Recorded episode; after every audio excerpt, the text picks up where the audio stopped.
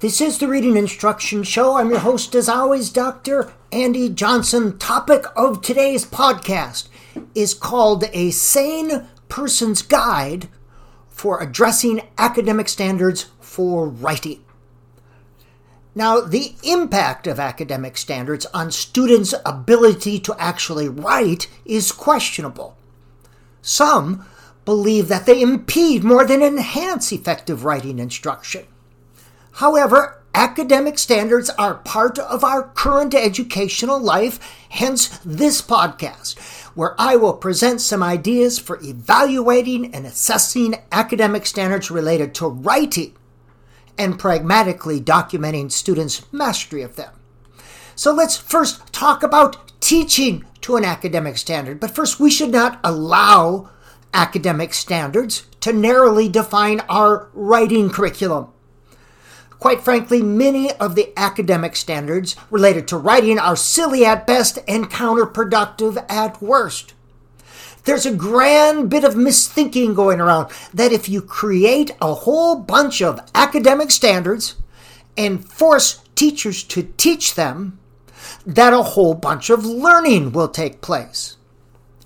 It's somehow assumed that good standards teaching is good teaching. This, of course, is a fallacy based not on research, but on a whole bunch of I thinkisms. Here's the simple truth about academic standards there's generally too many of them. A few standards are good, but that doesn't mean that a whole bunch of standards are better. You can't standards your way to good education. Good education comes from good teachers. Too many academic standards clutter up the teaching process and disallow good teachers to be good teachers. Good teachers then find themselves teaching standards and not students, and this is not good. Now, if you really wanted to improve our educational systems, I mean, really, and ask yourself if that's something you really want to do, there would be far fewer academic standards. As a matter of fact, you could improve education significantly by having a single standard for every school. And here is that single standard. If this one standard was held for every school, our education would be better than it is today. Average, superior. And here it is. Every classroom will have a well paid, knowledgeable, creative, and intelligent teacher who is empowered to use their knowledge, creativity, and intelligence to design the kinds of learning experiences that enable all students to achieve their full potential. That's it. Now, this would mean, of course, that our educational systems would stop investing in academic standards and standardized tests and expensive one size fits all programs. We would instead invest in good teachers and high quality teacher professional development. But that's not going to happen. So let's look at how to effectively teach toward an academic standard. And we'll start by defining our terms. An academic standard defines what you want students to know or be able to do in a general sense. Now, here's an example of a third grade standard, the Minnesota Academic Standard for writing. Here's just one standard.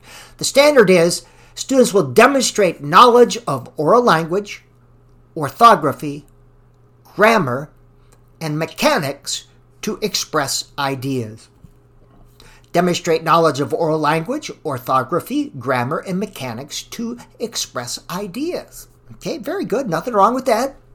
A benchmark in education are the products or performances used to determine if students have met a standard. Now, benchmarks must be measurable or observable. This means it could be a student product found in a portfolio or a measure of that product using a checklist or a rubric. Benchmarks are used to help you meet the standard and to document that the standard is being met. Now, for that first standard, there are three benchmarks. 1. Use correct punctuation, spelling, capitalization, and grammar authentically in writing. That's the first one. Benchmark. Benchmark 2. Apply spelling patterns and rules to spell multisyllabic words, high frequency words, authentically in writing. And benchmark uh, number 3. Use nouns, verbs, frequently used adjectives and adverbs, conjunctions, prepositions, and pronouns in simple and compound sentences authentically in writing. By the way, what are the frequently used adjectives and adverbs? It really doesn't tell us. So let's do a little bit of unpackerating.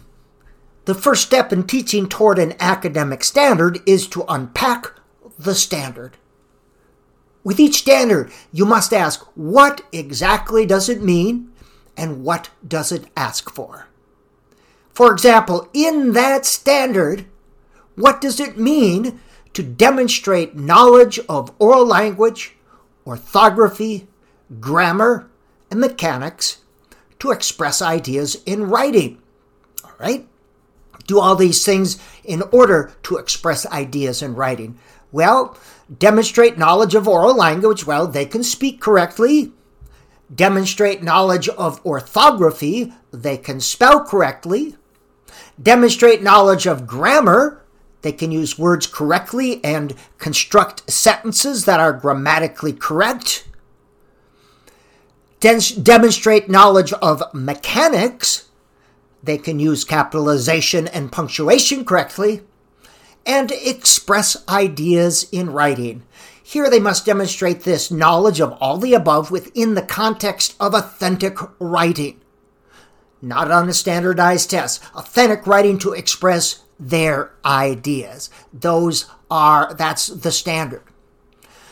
The benchmark, the second step in teaching toward an academic standard, is to unpack the benchmarks.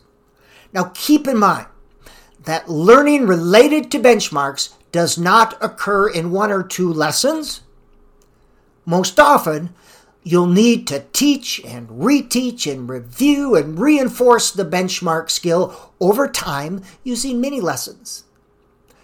When it appears that students have mastered the benchmark, then you'll design the product or performance to demonstrate and document mastery.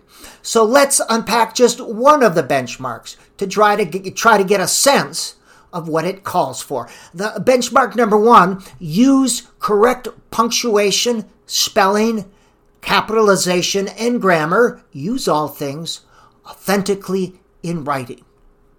So, to unpack this, this means that they can produce a written document that does not have errors related to punctuation, spelling, capitalization, and grammar. Gives us a sense of what to teach, but what it means, in other words, is you teach students how to use a spell check and a grammar check. In the real world, that's what you do, you see. We want to make what we do in the classroom reflect reality to the greatest extent possible. I'm not given weekly spelling tests. I send out articles and I have to have the words spelled correctly, so I use spell check and grammar check. So here's the big unpack. What that first standard is really calling for is for students to be able to write using correct spelling, punctuation, and grammar in their authentic writing.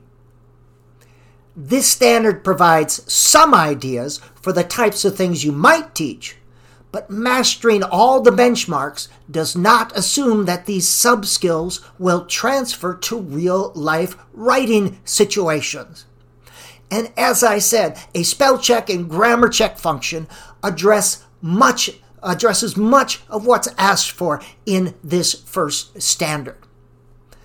However, to be pragmatic and to be sane and to demonstrate and document most benchmark standards related to writing, you create a very simple checklist Students would then submit a sample of their writing, and the checklist would have the things you're looking for, the traits, and you'd rate the degree to which each element on that checklist is present.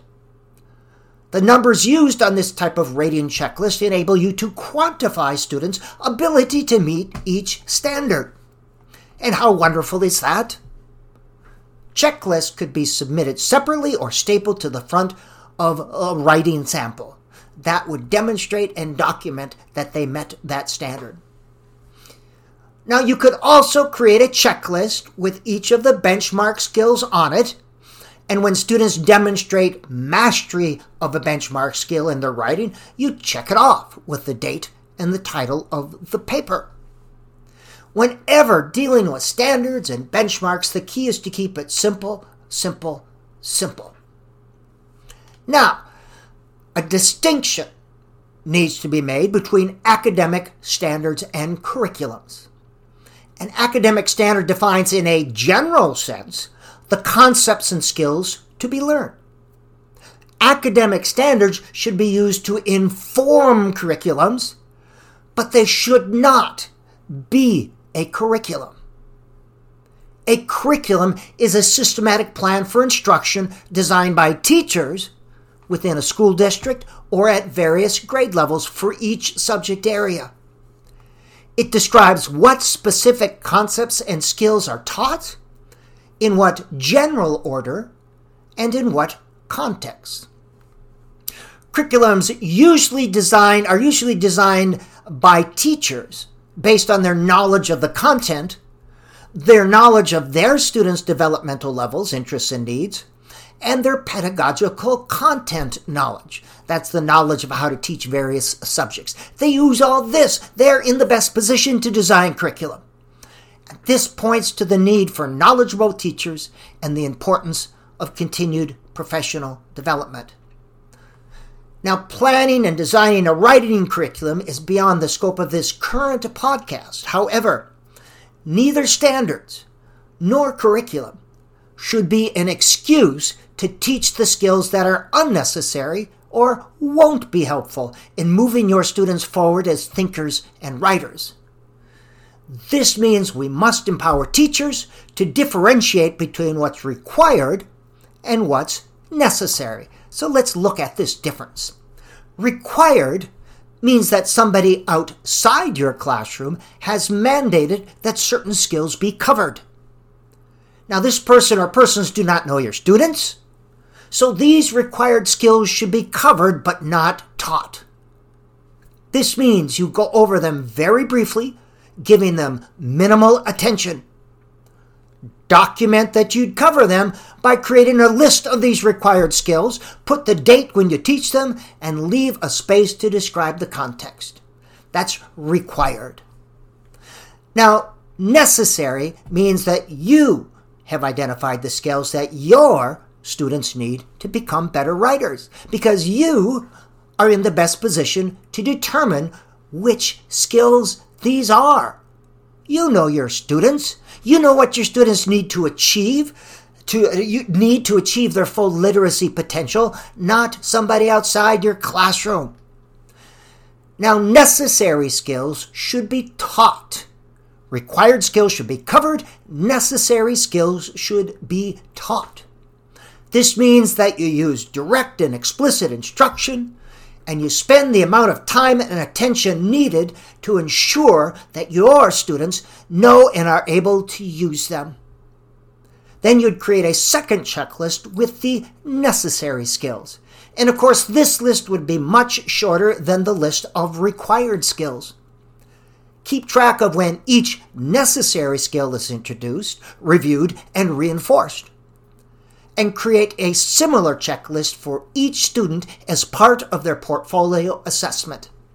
Use this checklist to document when you see mastery of each skill in each student's writing. Now, am I promoting anarchy with my recommendation to give required skills very little attention? Will there be a sudden implosion of all that is right and good if teachers separate the necessary from the required? Well, I hardly think so. In fact, students might actually become better writers. Imagine that. Isn't that the purpose?